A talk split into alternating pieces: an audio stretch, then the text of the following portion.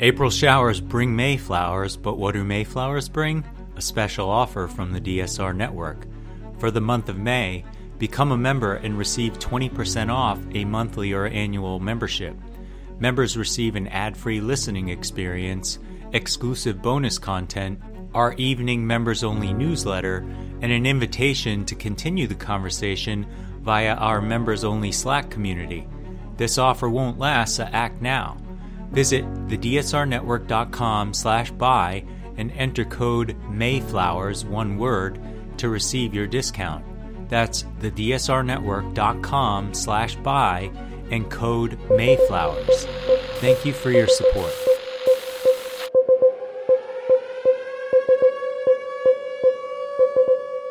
It's May third, twenty twenty-three, and this is your D S R Daily Brief. I'm Chris Kottnor. Our top stories from international outlets this morning. Reuters reports that oil depots were ablaze in both Russia and Ukraine on Wednesday as both sides escalated a drone war targeting infrastructure ahead of Kyiv's planned spring counteroffensive to try to end Moscow's all-out invasion. Scores of firefighters battled a huge fire that Russian authorities blamed on a Ukrainian drone crashing into an oil terminal on Russia's side of the bridge it built to occupied Crimea. The two sides have been launching long-range strikes since last week in apparent anticipation of Ukraine's upcoming counteroffensive, expected to be one of the most decisive phases of the war. After a lull of nearly two months, Russia fired a wave of missiles before dawn last Friday, including one that killed twenty-three civilians while they slept in an apartment building in the city of Uman, hundreds of miles from the front. Ukraine says its air defenses have mostly neutralized the latest attacks, especially around the capital, Kyiv. In breaking news from Al Jazeera, Roman Protasevich, a dissident journalist who was taken from a plane forced to land in Belarus two years ago, has been sentenced to eight years in prison, state news agency Belta said. The twenty-seven-year-old had been flying from Greece to Lithuania in May of twenty twenty-one when the flight was suddenly diverted to Minsk, the Belarusian capital, where he was arrested along with his girlfriend. The charges against him included organizing mass riots, preparing actions grossly violating public order, calling for sanctions against Belarus, creating or leading an extremist group, and conspiracy to seize power. Western leaders called the move a hijacking and have called on Belarus to free Protasevich, a longtime critic of President Alexander Lukashenko.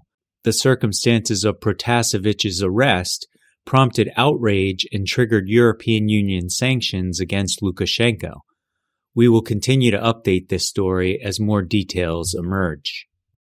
According to The Guardian, Ukrainian President Volodymyr Zelensky has said the White House did not advise him about the leak of highly classified U S intelligence documents that received widespread attention around the world last month.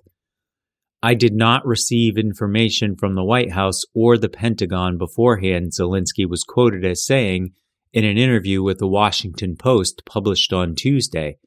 Asked if trust between the U S and Ukraine had been strained by the Pentagon leaks, which showed Washington was allegedly spying on senior Ukrainian officials, including Zelensky, he said, I cannot risk our state, and suggested it wasn't worth damaging U S support for Kyiv. Where I can speak frankly, I do it. But there are high risks, he added. Zelensky said he would not confirm or deny information in the leaks, to avoid suggesting the documents were real, telling the Post, please stop playing games with me. I am the president of a country at war. Elsewhere, the New York Times reports that Federal Reserve officials are set to release an interest rate decision this afternoon, and while investors widely expect policymakers to lift borrowing costs by a quarter point, they will be watching carefully for any hint at what might come next. This would be the central bank's tenth consecutive interest rate increase, capping the fastest series of rate increases in four decades. But it could also be the central bank's last one for now. Fed officials signaled in their last set of economic projections that they might stop raising interest rates once they reached a range of five percent to five point two five percent, the level they are expected to hit later today. Fed policymakers are raising interest rates for one simple reason. Inflation has been painfully high for two years, and making money more expensive to borrow is the main tool government officials have to get it down. According to Politico, the Hungarian Parliament on Tuesday started debating a judicial reform, which, if passed, would unlock over thirteen point two billion euros in E U funds for the country at a time when its economy is suffering from low growth and high prices. At issue is the independence of the judiciary, which E U officials claim has been hindered by the government of Prime Minister Viktor Orban.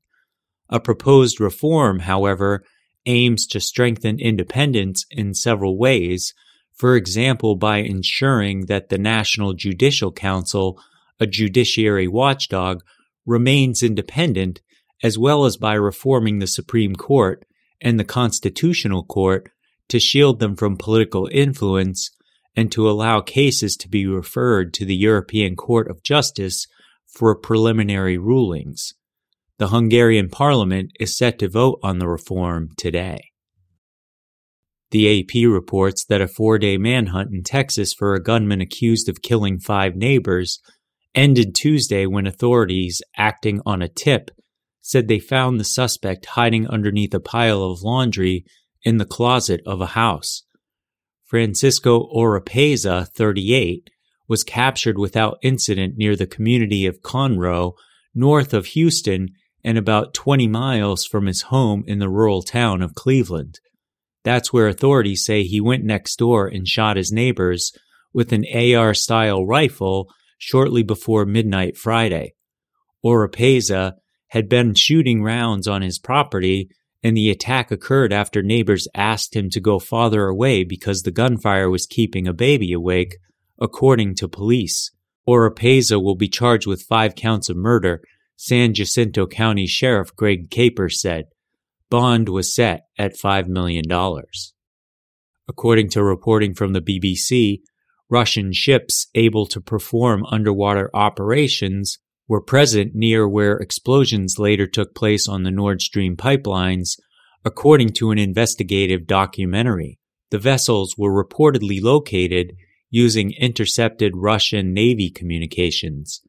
Underwater explosions last September knocked the two Nord Stream pipelines, built to carry gas from Russia to Europe, out of action.